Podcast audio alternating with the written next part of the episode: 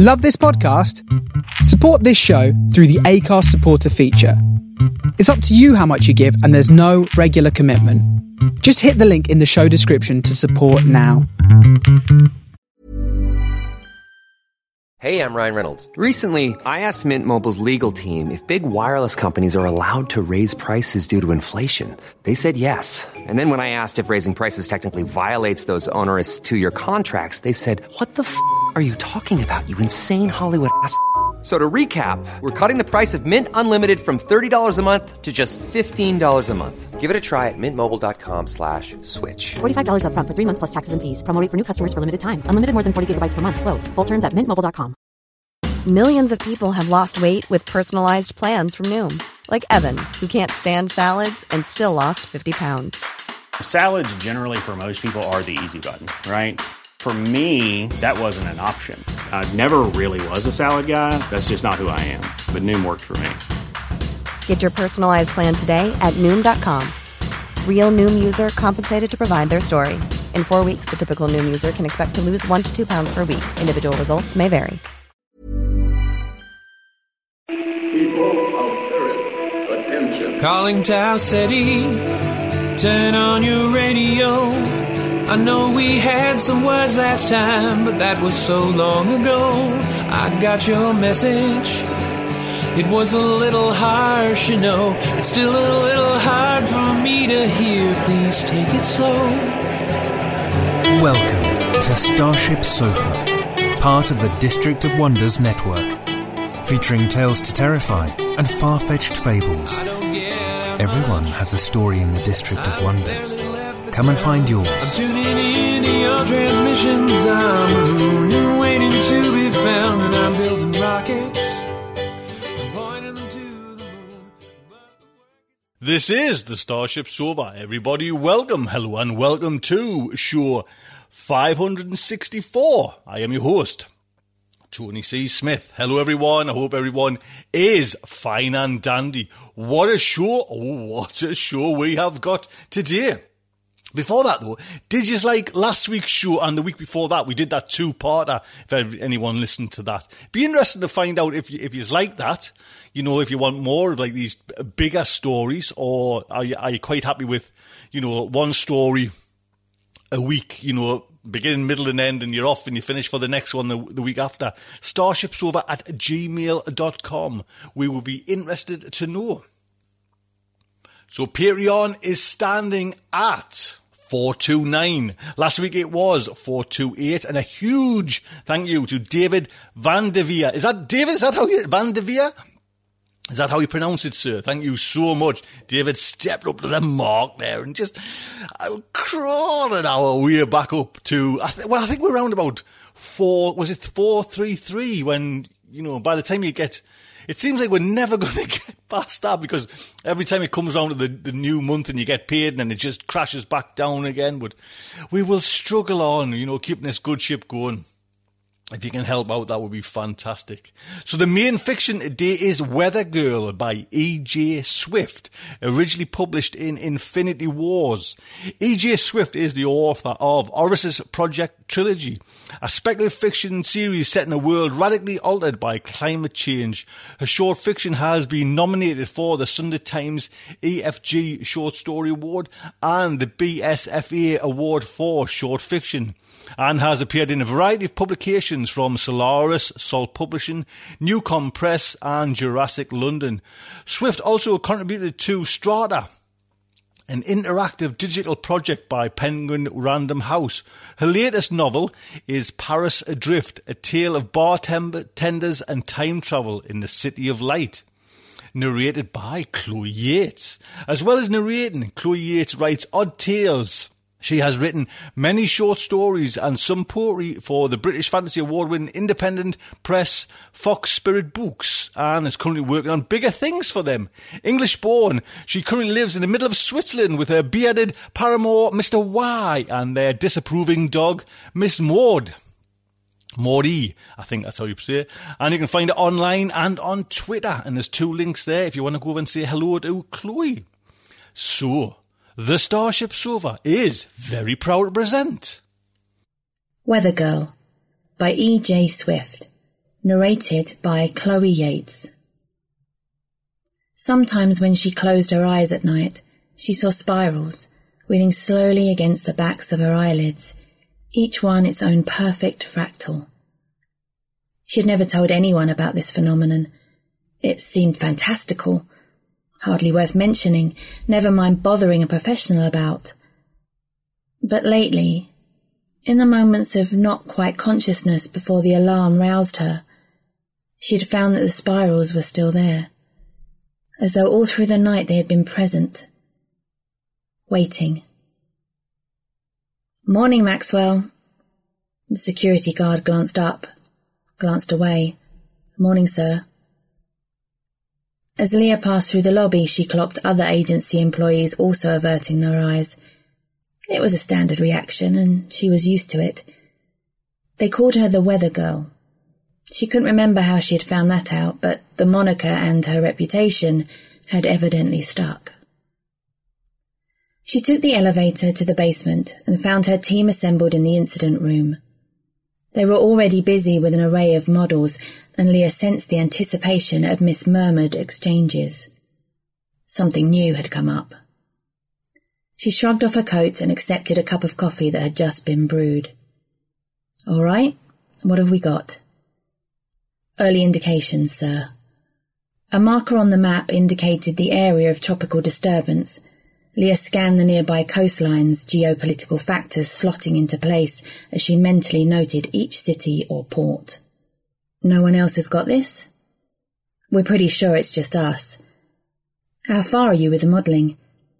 Bringing it up now. She watched as the projected pathways emerged one by one on the map. Her team had outlined a number of potential hit points, the result of complicated equations of global and local weather systems. Each pathway would produce a different ripple effect of infrastructural damage, loss of life, refugee outflow, and resultant pressure on the home government and neighbouring countries. I'll be in my office. Send the files across. The unit's strategy was ostensibly simple. A typhoon could not be contained. What could be contained was information about its approach. Data could be masked or it could be leaked the decision to mask was dependent upon the relationship with the destination sites, and that was where Leah came in. Was it more beneficial to national security for the typhoon to hit with maximum warning or with minimal? Would the resulting devastation be advantageous or damaging? Then there was the unpredictability factor, the complexities of typhoon tracking and their sometimes unexpected detours. It always came down to a gamble.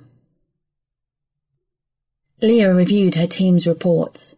Usually she found it easy to settle her mind, but today for some reason she felt restless. The facts, Leah, she reminded herself. Just the pertinent facts. At the time of her appointment, she'd had psychological profiling and counselling to ensure she wasn't a psychopath, that she would not make decisions born out of bloodlust. They'd felt that was important. She'd felt it was ironic. So, vulnerability indices, population density, national debt to the government in question, and, crucially, the latest metrics in the materials war. They were behind, and it was a problem. Her watch vibrated. She'd have gotten to turn it off, which was unlike her. Distracted, she tapped it against the desk and waited as a photograph unfolded. From Nicholas, naturally. There was no caption, he never explained the provenance of his photojournalism. The image was of a street market stall, fruit and vegetables stacked in bright pyramids, a pair of hands reaching to bag the produce. No filter. Even after three years, the impulse to reply was acute. You're cooking tonight, then? would be her default, or if she wanted to wind him up, nice lens flare would do the trick but instinctively she knew he didn't want her to respond. He wanted her to bear witness. How long had he been travelling now? Two years? He had given no warning of the abrupt severance of his city life. Not to Leah, unsurprisingly, but not to any of his friends either. One day he was an investment banker in a global financial centre. The next Leah was receiving images of weather-beaten temples, drowning island archipelagos, or dust-drenched cities. Each new photograph brought another tug of loss. Archive it, Hendricks. Her virtual assistant responded instantly. Image archived. Leah had never told Nicholas the details of what she did for a living. He had never told her if he'd guessed. It was not something she had dwelled upon in the past, but increasingly it returned to her, this question. How much he knew. She used to imagine conversations between them where she was forced to justify her work. He would question the ethics of it because it was Nicholas and because that was so expected from anyone of even average intelligence and empathy. He would drag up international treaties, conventions of human rights. She would respond with the imperative for security in a world whose boundaries were increasingly porous. She would talk about future proofing, a safe nation for their children, theoretical now, and their children's theoretical children. About necessity. About the war. Invisible to most but inescapable for all a war of electrical impulses and petabytes of data and hackers dueling in the cloud. They could not afford to fall behind. They could not afford to be magnanimous. In these imagined conversations, she talked Nicholas around to her way of thinking, but there was an element of doubt in his eyes which she could never quite erase. Removing the watch, she stuffed it into her pocket. Back to the task in hand, Pathways, possible outcomes. It was crunch time. On this occasion, as on every other, she did not hesitate to make a decision. She dictated her analysis and recommendations to Hendricks, and Hendricks set up an encrypted link to the CIC for sign-off. The initial hacks ran successfully, but in the end it was a false alarm. The disturbance absorbed harmlessly into the warm breezes of the region. Her team returned to surveillance, the data from the stillborn storm was dispatched to a second unit who would feed the analysis into their fledgling weather control database. The research unit was the latest fad of certain politicians, but thus far it had achieved little other than dumping large quantities of dirt from one side of the dust bowl to the other.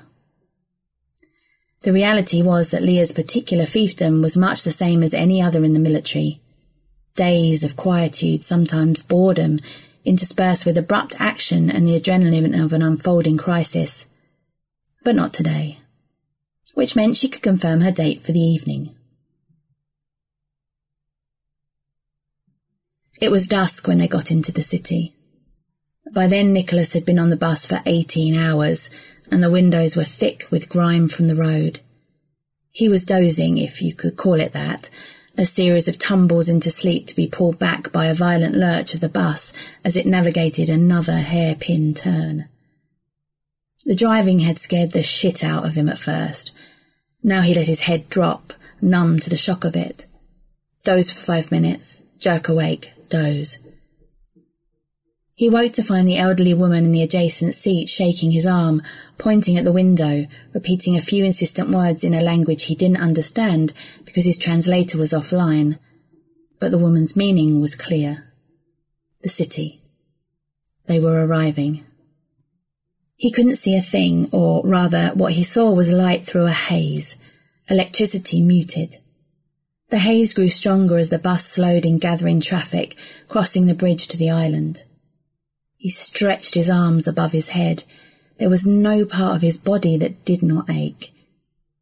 When they pulled into the depot, the bus shut down with a wheeze and everyone began to stand, grab their bags and talk at speed. He groaned in solidarity with the woman beside him. He could not imagine enduring the same journey at her age. For now, it was all part of this new stage in his life. Catharsis. No, that, that was the wrong word. Catharsis implied trauma, something he was running from, and whilst there had been challenging times, no event in his former life could be considered traumatic enough to run away from.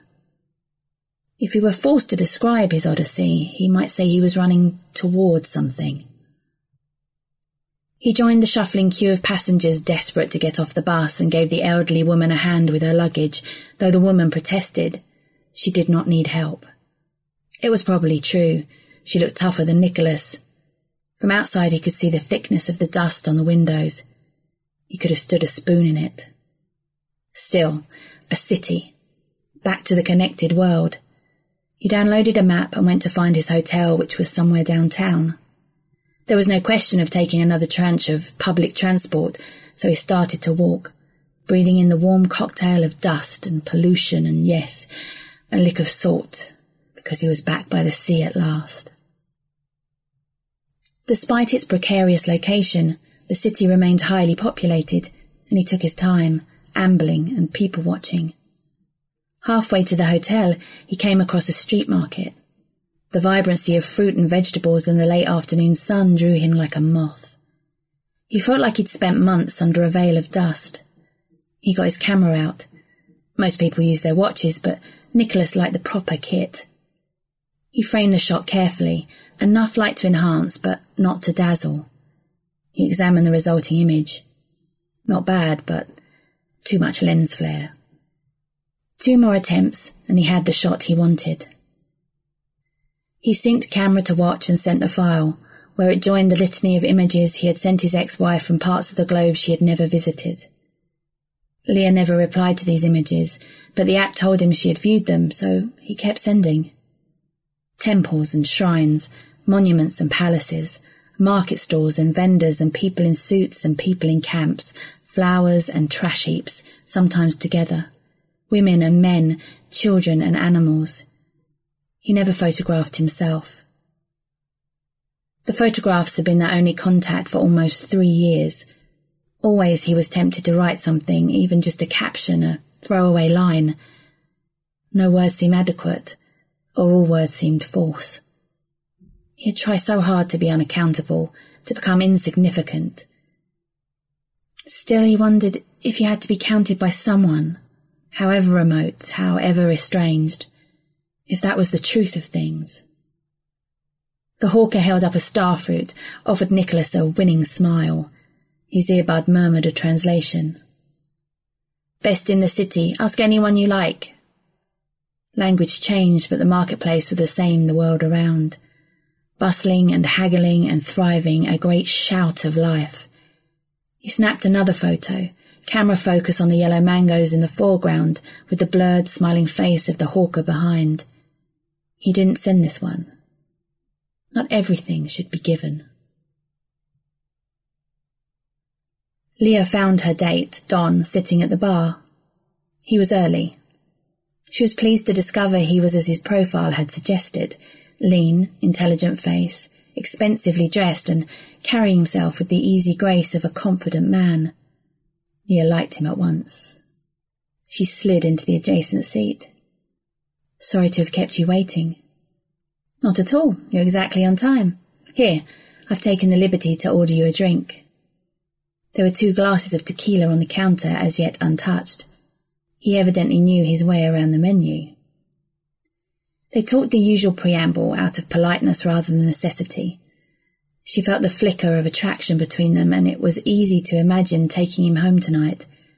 But that had been the last few dates, and she was ready for something different. He had a way of watching her that made her think he was waiting for the main event. Sure enough, after a time he sat back and regarded her, eyes inquisitive. You don't mention your occupation in your profile. Ah, that question. Is it something god awful?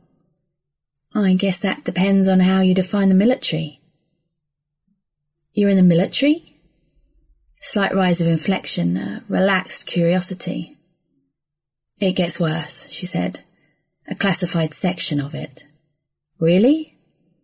Really. I can't tell you what I do. Or you'd have to kill me, etc. He took a sip of tequila. Is that why your VA has a surname rather than a first name? Army culture. Why? What's yours called? Gina. I never gave it much thought, to be honest. So, how long in the military? Almost fifteen years. Uh huh. He nodded, processing this. You're divorced, aren't you? What makes you say that? You can always tell. He smiled. It's not a problem. She returned the smile, raised her empty glass. Good. Same again. At home, she paused in the doorway, taking in the layout of the apartment, unmistakably that of someone single even in the gloom, the blink of the city through the glass.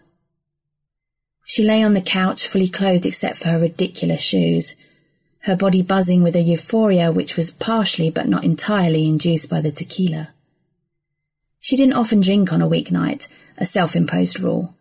She had never had a problem with control. She suspected that had been a deal breaker with Nicholas, although he had not said so explicitly. In fact, he had said very little at the end. Don was irrefutably present in a way that Nicholas was not. There had always been an etherealness was too strong a word. A lightness about Nicholas? Or perhaps she was being unfair. Perhaps that was retrospective analysis, a response to his current meanderings. When they had met, it was a surprise to find he worked in the cutthroat environment of banking. He'd impressed her, and he'd worked so hard to get where he was. The background check had saddened her in a way she didn't expect, and she put it away and pretended she'd never seen it. Admit it, she thought. You still miss him dreadfully.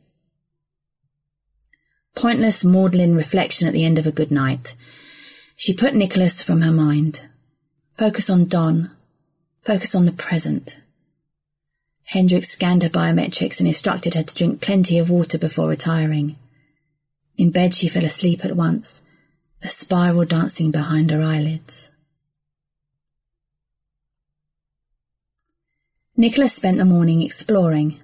Like so many coastal cities, this place had been abandoned by government funding. The banks and the glitterati had long since decamped to the mainland, and the city was left to fester where it squatted in the face of the rising seas. In buildings along the waterfront, the lowest floors had been abandoned altogether and were swamped at high tide. People hung on. People were harder to move than institutions. They had affiliations, Call it loyalty, call it stubbornness. Catastrophe came and they remained. Like the huge shopping malls he wandered through, once the province of designer retailers, now occupied by cheap stores and squatters. There was atmosphere about the city, somewhere between careless and carefree, a place that no longer had anything to prove. That suited Nicholas fine. He'd lived two lives, stasis and motion, accounted and unaccounted. His first had been about money. His second, he hadn't figured out yet. When he left the bank, he had sold everything house, car, valuables. He undertook the first tour in a matter of months. Speed had been important then. He needed to feel he was accelerating away from the past. Now he was on his second tour, and it was about slowness, eking the maximum out of time. Nothing would pass him by, he was propertyless, but he had means. He could keep going for a hundred years.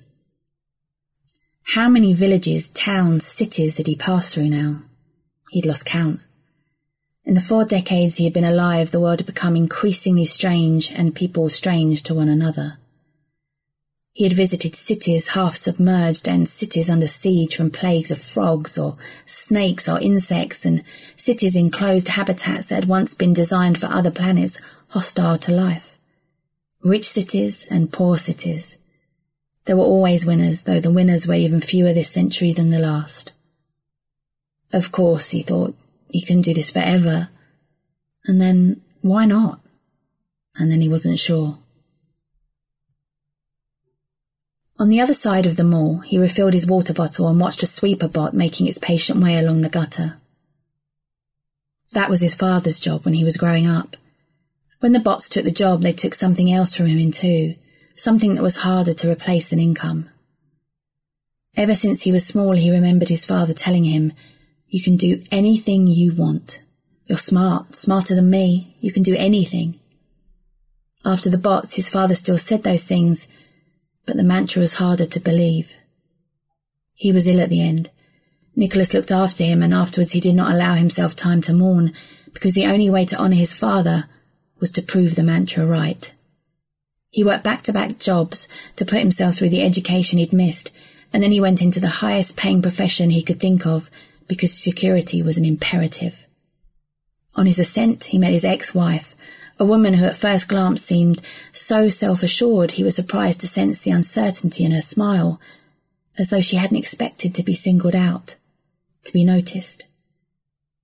By then he had almost forgotten the feel of poverty, and she must have assumed he had always known a privileged life. He might have felt bad keeping things from Leah, if she didn't have secrets too. Sometimes she cried out in her sleep, a sharp, fearful sound that woke him every time. He would open his eyes, blink in a moment of disorientation, his unease dissipating as he adjusted to the absence of light and made out the shape of his wife under the sheets, her breathing settling as she fell back into deeper sleep. It's okay, he'd murmur. I'm here. You're okay. When he asked her about her dreams, she said she didn't dream. She never had. He believed her. That is, he believed she did not remember. But there was something, an intimation of darkness in that cry. This, more than anything else, told him that what she did every day must be something terrible. In the early days, they joked about the classified thing. He asked questions playfully, but with a keen eye to see how she would react. Was it drone strikes? What about interrogation? Do you torture people, darling? He had never asked it so bluntly, but he had come close, and she would always smile and say, You know I can't tell you anything, as if it really were a joke. Only once she said, There are things. Then she shook her head. No. And he would stand at the counter chopping onions and wondering if his wife could be a state sanctioned inflictor of pain. He looked for marks on her skin, but there was nothing to suggest anything other than life behind a desk. What someone did for a living wasn't everything, but it was a lot. And if you were ignorant of the specifics, essentially you were admitting you were married to two people. One you knew intimately, the other not at all. Which was fine, as long as you could accept it. At some point, Nicholas decided they wouldn't have children. He thought he would probably be able to withstand finding out who she really was, but their theoretical children might not. He didn't tell Leah his decision, just quietly booked the procedure in case her birth control failed. Anyway, they had a comfortable life and who needed kids to justify their existence? That was how his life went, in a whirl of shares and assets and friends over for dinner and holidays in destination locations. On the days he got home after Leah, she massaged his shoulders and ran him baths which they ended up sharing. She liked to look after people, to make them feel good. And in the night sometimes she cried out, but did not remember.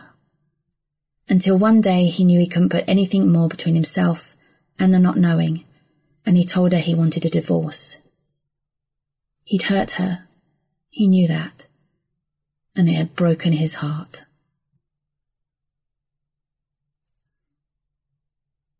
Morning, Maxwell. The security guard glanced up, glanced away. Morning, sir. They hailed the elevator for her. She was thinking about her conversation with Don, fifteen years a soldier. Stated so bluntly, her career sounded like the institution it was. It might have been different. A doctorate in mathematics had been beckoning.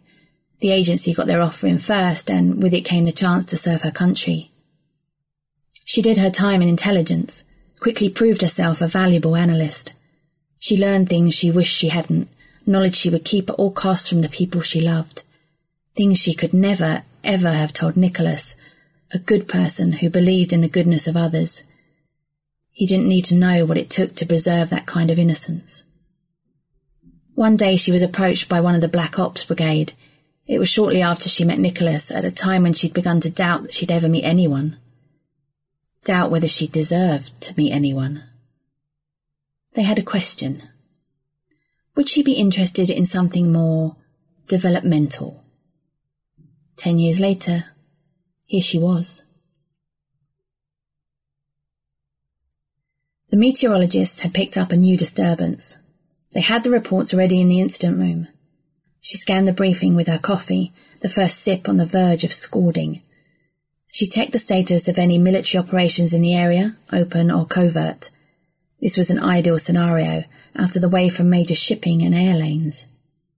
The storm, if it became a storm, was worth masking, but as usual she made herself stand for a minute, facing the map, before making the request for sign-off. In this way, the decision became part of her. She hated those agents who tried to shirk responsibility. If you couldn't own your actions, you shouldn't be in this line of work. The green light came through within minutes. She gathered her team. Okay, everyone, we've got the all clear. Phase one, make this clean. Over to the hackers. Psychologically, this was the worst part of the operation. Mathematics she understood, but cyber warfare was an ever evolving science impenetrable to those on the outside. She could only observe as the hackers got to work. Inevitably, they were dubbed the Borgs of the unit. There was always a particular quiet at the start of the hack as the Borgs sunk into a trance-like state. Their main target was foreign satellites, scrambling any enemy detection of the weather system, feeding them with false information, but after that local communications became paramount. The shipping forecast could blow their cover, or a lone fishing vessel caught in the path of advancing winds. The Borgs worked frenziedly. They had a tail to cover their tracks, although sometimes they would lay down breadcrumb trails to some rogue faction or nation state, tantalizing ghosts to muddy the political waters when the shit hit the fan. After a while, someone said, We've got them. Good. Keep monitoring. The atmosphere relaxed slightly, although this was only the beginning. For the next 48 hours, the hackers would work in shifts as the foreign satellites fought back and the meteorologists tracked the storm across the ocean, laying down a black hole of communications along its pathway. There came a point when masking was no longer possible, but by then the damage would have been done and vital preparation time lost. That was when Phase 2 kicked in, bombarding the region with a sea of fake news to create mass hysteria. This was the weather race, or as the Liberals like to dub it, the Storm Wars. They had been behind at first, still were on the materials front. Too many deniers littering politics a belief that experts were disposable. But soon enough, denial had become an impossibility. Humanity had waged war on the planet. After centuries of pouring toxins down its throat, a carbon neutral economy had come too late. Now the planet was fighting back. The contents of its armory were truly awe-inspiring. Earth, having spent the previous 10,000 years as a rather dull haven, had morphed into a malevolent chameleon. You could not help but admire the force of the planet's fury, even as you quaked in your wind and rain-proofed bunker. And just when you thought the planet had exhausted its repertoire for destruction, some new horror would emerge. The meteorologists had invented new scales of measurement. Superstorm was an obsolete term. In the Anthropocene world, survival had replaced progress, and survival was dependent upon infrastructural resilience. Buildings, power grids, servers, the integrity of the cloud, scientists running tests on the resistance and flexibility of the supersteels and nanoskins were the new soldiers. Get the science. If necessary, steal the science, or even the scientists. Get the patents and monetize the fuck out of it. That was how you climbed to the top of the New World Order in the Anthropocene.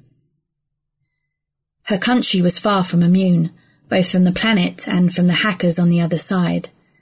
Five years ago, a counterattack had left the East Coast mercilessly underprepared. You could argue that everything since then had been about revenge, but that would be an emotional argument. The entire farce was akin to entering a boxing ring. Whatever the outcome, you knew you would come out damaged, but ultimately the winner was the one left standing. That's pragmatism, Nicholas, she told him silently. The only way to guarantee there's any future at all. But Nicholas didn't answer, just regarded her quietly, and the doubt was there as it always was. Hours passed. Her team kept their vigil. The Borg switched shifts. A strange feeling, watching the birth of a typhoon on screen.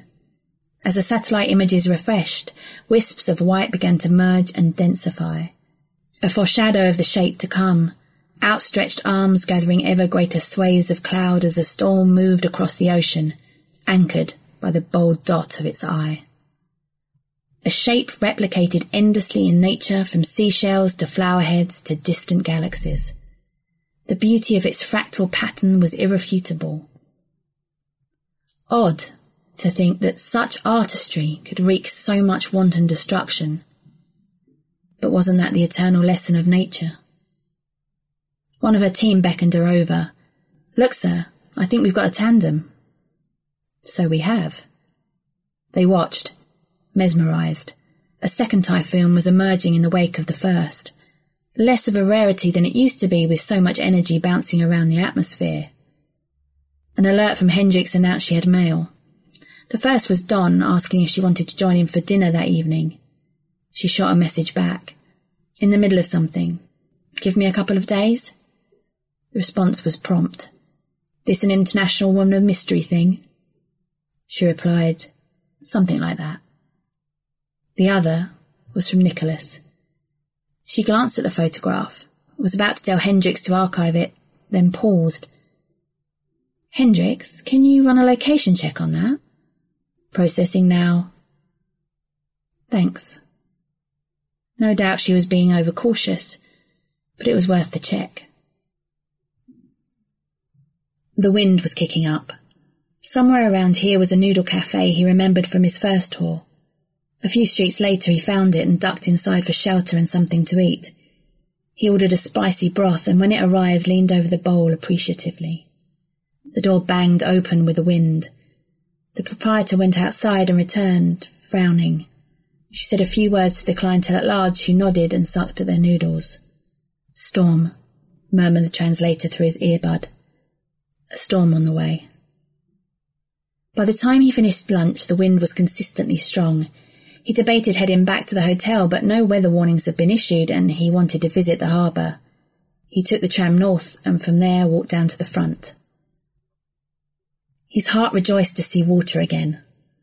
The harbour was still magnificent, even if it had lost the glamour of decades past.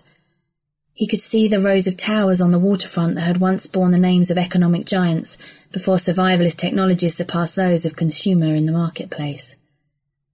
Nicholas had invested his clients' money in weatherproofing, engineering solutions designed to keep out the water, the wind, and the dust. His clients had done well. Weatherproofing was an expensive business, and few of the places he had visited on his first tour could afford such measures. Skirting the harbour was the shanty town that must have sprung up when the money went. Hundreds of makeshift abodes perched on stilts on floating platforms and in the damp lee of the sea walls. He watched the ferries making their way across to the mainland. The harbour waters were being stirred up by the winds and the wave crests were very white. The ferries ploughed onwards. He raised his camera. The smallness of the boats against the magnitude of water, that was what he wanted. Just a fringe of the mainland in the top ribbon of the image.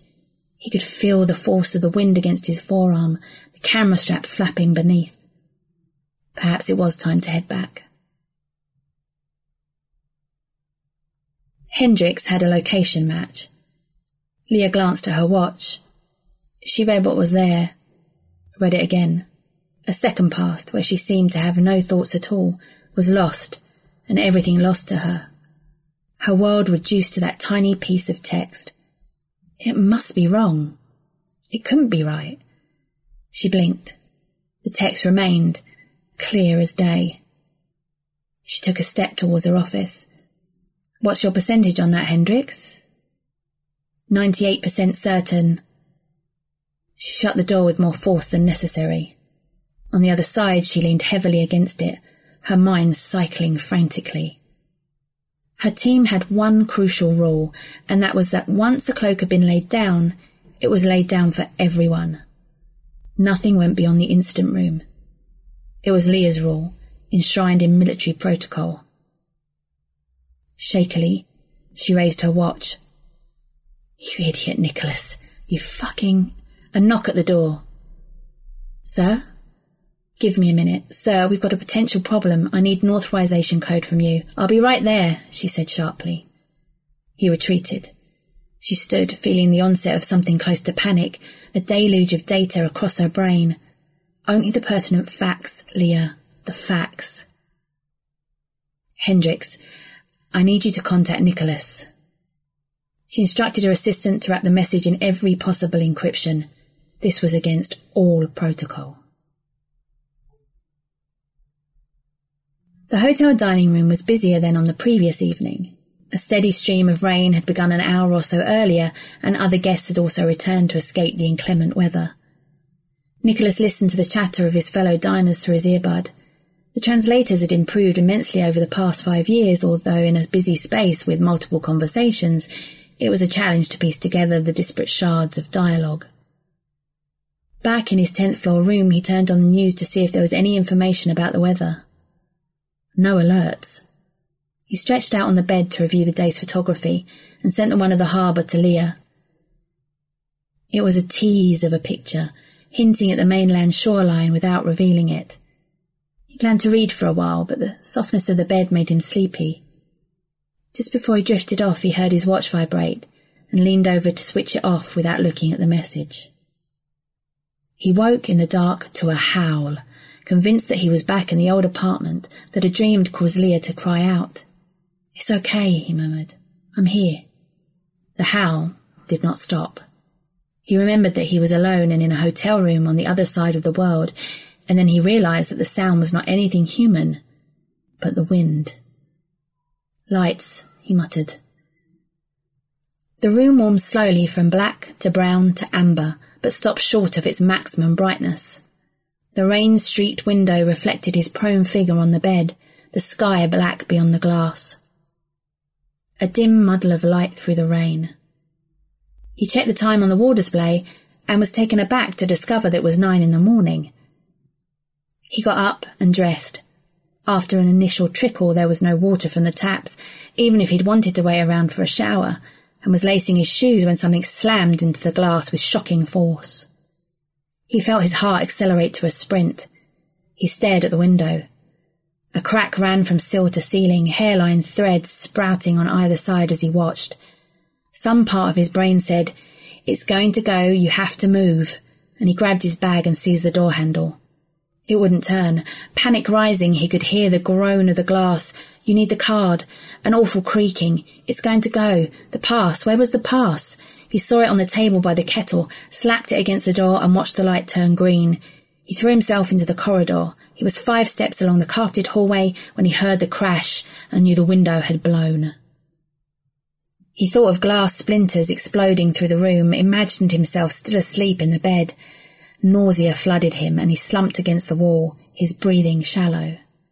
Up and down the floor, doors were opening, perhaps awakened by the sound, hands rubbing at eyes, confused voices, quick exchanges across the corridor. He continued towards the stairwell. Don't take the lift, even if it's working, trying to banish the image of those lethal shards. Downstairs was chaos. A number of guests must have vacated their rooms first thing this morning and were now gathered in the lobby with their luggage, unable to leave and barraging the night manager with questions. Others, like Nicholas, were emerging dazedly into the dining room, still in their nightwear.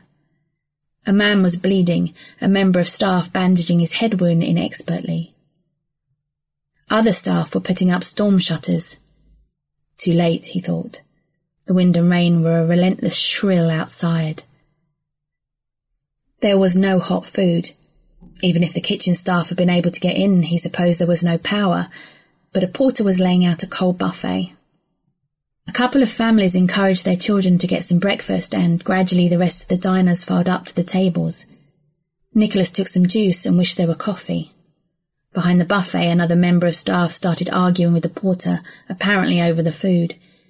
People exchanged glances and began to eat more quickly. Nicholas checked his watch. No signal, which meant his translator was out of action. He had one message, though, which must have been delivered earlier. The message was short. Leave the island as soon as you get this and get as far inland as you can.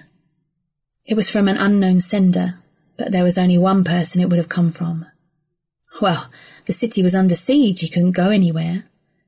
He supposed Leah had seen reports on the news, although the message had been delivered hours earlier. He chose not to pursue that line of thought, switched off his watch and walked through the ground floor of the hotel, wanting answers but not understanding a word of the panicked discussions until he located another tourist. The woman was attempting to charge her watch, but evidently without success. He coughed. Excuse me, do you know anything about what's going on? My translator's down. The woman straightened. Yep, mine too. A right mess, isn't it? From what I can gather, the grid's down, so the hotel's running off a backup generator. Seems they've cut any extraneous power sources. I'm guessing we've lost the water supply too. My taps weren't working. No one seems to have seen this one coming. He looked towards the storm shuttered windows. There must be somewhere we can get to. Honey, have you seen outside? Wind speed's already clocking 300k, and this is just the edge of it. There won't be any transport off the island now. There were more people in the city than there should have been, the woman explained. That was the first problem.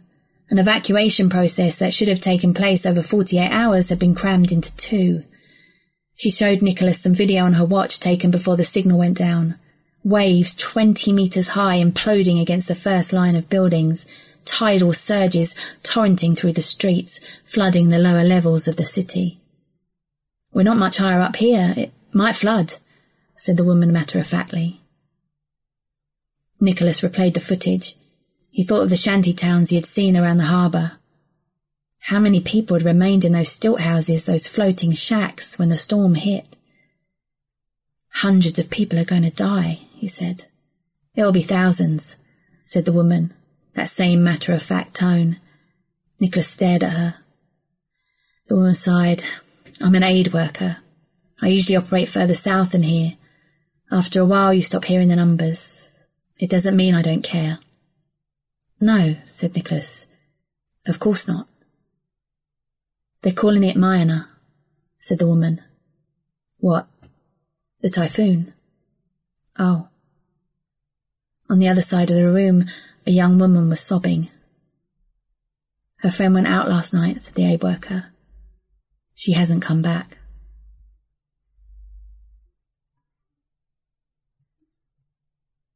The satellite images refreshed and refreshed again. Leah watched as the spiral revolved in its inexorable formations, moving steadily west. The second spiral on its tail, the two engaged in some ancient, deadly dance.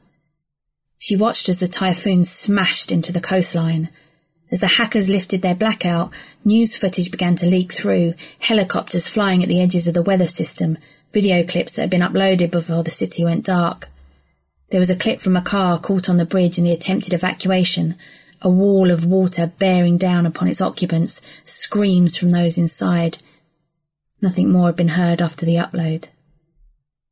She watched as the hackers tied off loose ends, erased their trails, sighed, and stretched their aching bodies, no doubt thinking of their warm beds after a long shift. She watched as the meteorologists talked excitedly about reports of wind speed surpassing the known record. Her message to Nicholas had been delivered, but he hadn't replied. She instructed Hendricks to send another. The second one failed. She asked Hendricks to check for new messages every few minutes, although she knew her assistant would alert her the moment anything came through. Her messages became increasingly frantic. Did you get out? Tell me you got out. It would be two days before the eye passed over, and then the other side of the eye wall would let rip. In her head, she ran through evacuation scenarios, each one more outlandish than the next. Even if it were possible to locate him, she knew better than anyone that none of them would work. When the lobby flooded, everyone moved up a floor. Not all of the food and water supplies had been moved upstairs in time and everything was rationed. By the second day, his throat was continually parched, his stomach rumbling. Guests and staff slept where they could. The children were offered the beds, but their parents preferred to keep them away from the windows, even with the storm shutters up. From the corridors, you could hear the wind moving through the upper floors in a continual wail. He began to lose track of time, dozed at intervals, woke to find someone shaking his arm, and thought himself back on the bus, arriving in the city. Hey, hey, wake up! It was the aid worker. We're going foraging, she said. Wanna come? We could use the help. Has it stopped? No, but we're in the eye, so the wind's dropped. It was eleven at night. The woman had organised a small party. They were going to make their way across the street to the row of hotels opposite. The water on the ground floor was waist deep and cold. They waded across the lobby and one by one pushed through the revolving doors. The water rose a few inches as he stepped into the street. The wind had dropped, the air was preternaturally still. Nicholas looked up and saw stars. It seemed inconceivable, a pretend sky. The aid worker ran a torch over the water, indicating the buildings opposite, and instructed them to form a chain. And watch out for debris. Nicholas quickly realized the water was occupied. Pieces of furniture, the expelled contents of shops and households were all floating about. The lead person yelled and stopped. Nicholas saw a darker mass looming ahead and a car floated past. He couldn't see if there was anyone inside. They kept going. It wasn't far, but seemed endless. Nicholas was last in the chain. With his free hand, he pushed away at anything moving towards him. Halfway across, he touched the roughness of fabric and then cold, wet skin, and he couldn't suppress a shout. The body drifted slowly away. A yell from the other end of the chain. They'd reached the opposite side of the street. The other hotel was not much better equipped than theirs, but the manager in charge allowed them to take some bottled water supplies, which they could float back across the street. They moved on to the next building. Nicholas's hands were numb from immersion. Once the torch flickered over the hump of limbs and then a face was illuminated, stark beneath the orange light. The torch moved away quickly. It was easier not to know. They could feel the wind starting to rise again, and the aid worker declared it time to return. In the thin starlight, Nicholas noticed the building adjacent to the hotel had also lost its windows and appeared to be listing. Back in the hotel, he removed his soaking trousers, shoes, and socks and accepted the offer of a towel. Sat in the corridor in the towel and his damp boxers. He noticed people around him were starting to sniff and cough. The invading sea was chilling the city. He turned on his watch, hoping for a signal before the other side of the eye wall hit, but there was nothing. He read again the message. Leave the island as soon as you get this. He did the maths. Slowly, because he was hungry and dehydrated and exhausted from the wading through water. It had been sent ten hours before the official warning. Hours before the disaster of the attempted evacuation. The meaning was stark. He wondered if he had always known, if something in his subconscious had linked the days she worked overnight to certain cataclysmic events around the world. But if this was a revelation, it didn't feel as revelation ought. There was no enlightenment, just a kind of shutting down. Of course, she might not have been involved directly. She might have had a tip off. He wanted desperately to believe that, to believe her the woman he'd been introduced to all those years ago, with the beautiful, uncertain smile. But he knew in his heart that wasn't true. It was too big to grasp at, he supposed, and he was weary and couldn't escape the idea that whatever he had been running towards, this was it. He thought of the aid worker's statement that thousands would die and wondered whether torture would have been easier to bear. He looked up and found one of the children staring at him. You can be anything you want to be, he murmured. The child looked at him like he was a lunatic. Who but a lunatic would say such a thing? Besides, they had no language in common. Only this place. This end. The wind had returned. He thought of Leah crying out in the night. The flutter of her breath warm against his face when he leaned over to check whether she had woken, to gently stroke her face. It's okay. He curled into a ball and put his hands over his ears. After, there was a list of the dead. The number of foreign nationals grew longer, but he was not on it. She instructed Hendricks to run facial recognition software over footage of the devastation, checking bodies alive and not. There were no matches. She allowed herself to entertain the possibility that he had got out in time, asked a friend to run an identity check on transactions in the city for the 24 hours before the typhoon hit. The list was small, but confirmed Nicholas's location. There was a tram ticket, lunch at a local cafe. She remembered her first successful hack, the jubilation in the room when they realised they'd done it, they successfully hidden a cyclone. She'd found it hard to suppress the feeling that the cyclone was working for them, had to remind herself they were not wielding a man-made weapon.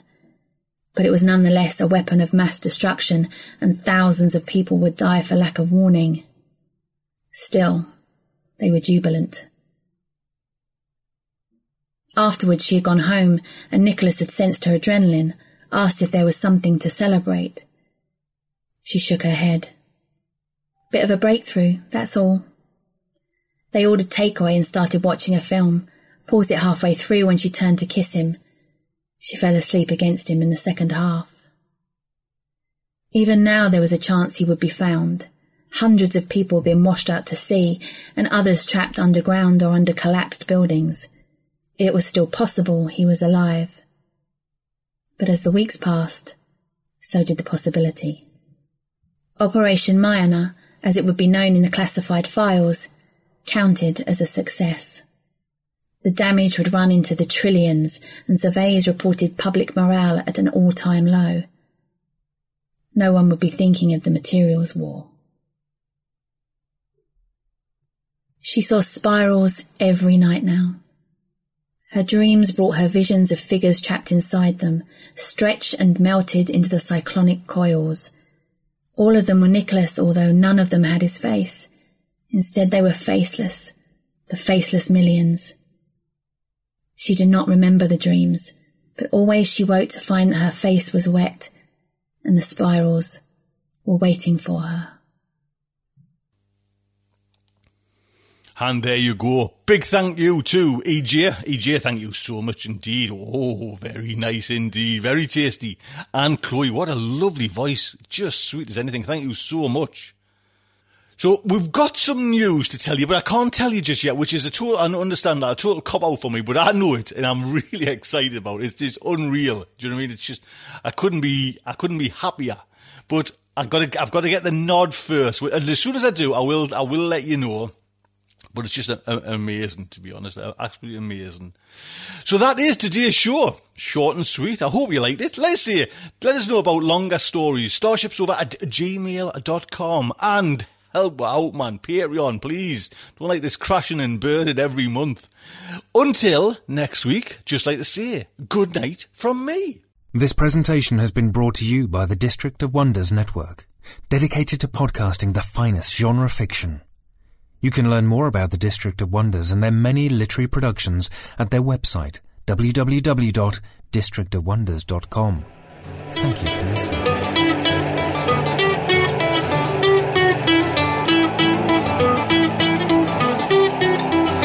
I don't get much. I've barely left the ground. I'm tuning into your transmissions. I'm mooning, waiting to be found, and I'm building rockets, I'm them to the moon. But the work is going slowly. It won't get to you anytime soon. Can you reach me? Is my signal getting through? Turn on your radio. I wanna talk to you.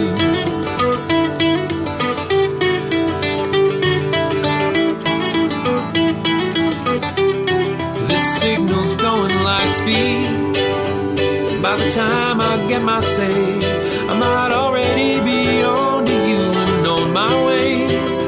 you're so far from here, and at best I'm moving slow. So I'm waiting on your call at home with nowhere to go.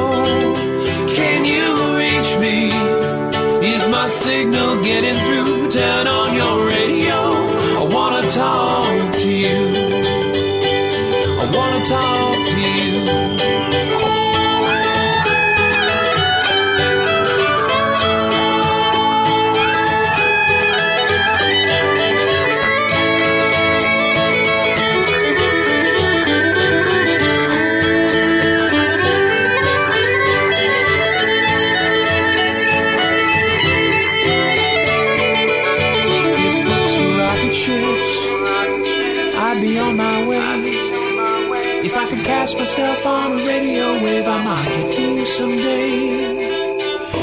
books were rocket ships, I'd need only the will to fly. I'm still building word by word, and I'll get out there by and by. I'll get out there by and by.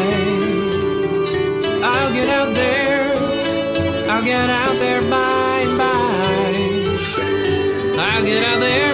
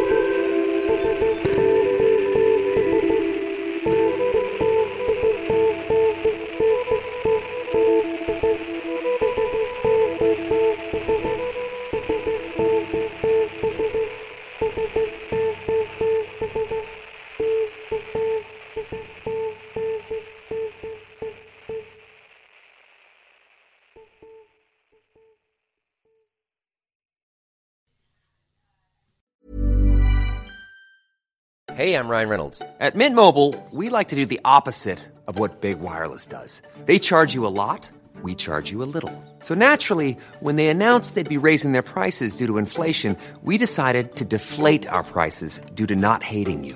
That's right. We're cutting the price of Mint Unlimited from $30 a month to just $15 a month.